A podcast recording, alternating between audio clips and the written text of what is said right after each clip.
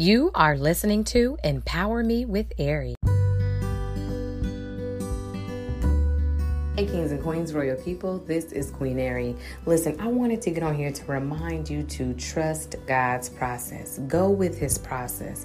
When we begin to trust God no matter what, we will understand that all things will work together for the good. So, no matter what type of process that you may be feeling that you have to go through right now, even if it's unexpected things or even if it's uncomfortable seasons or moments, know that God is faithful and something amazing is going to come out of what you are walking through. Understand the Bible says that God says his that our steps are ordered by him. That means that we are being strategically planted and strategically brought to the next place, the next season season where God had for our lives. So I wanted to get on here to encourage you to let you know that something amazing is going to happen for your life. You just have to stay on the path that God has paid for you. All right, you guys, stay encouraged.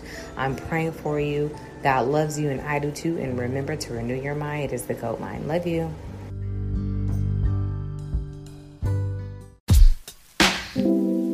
Empower me with Ari.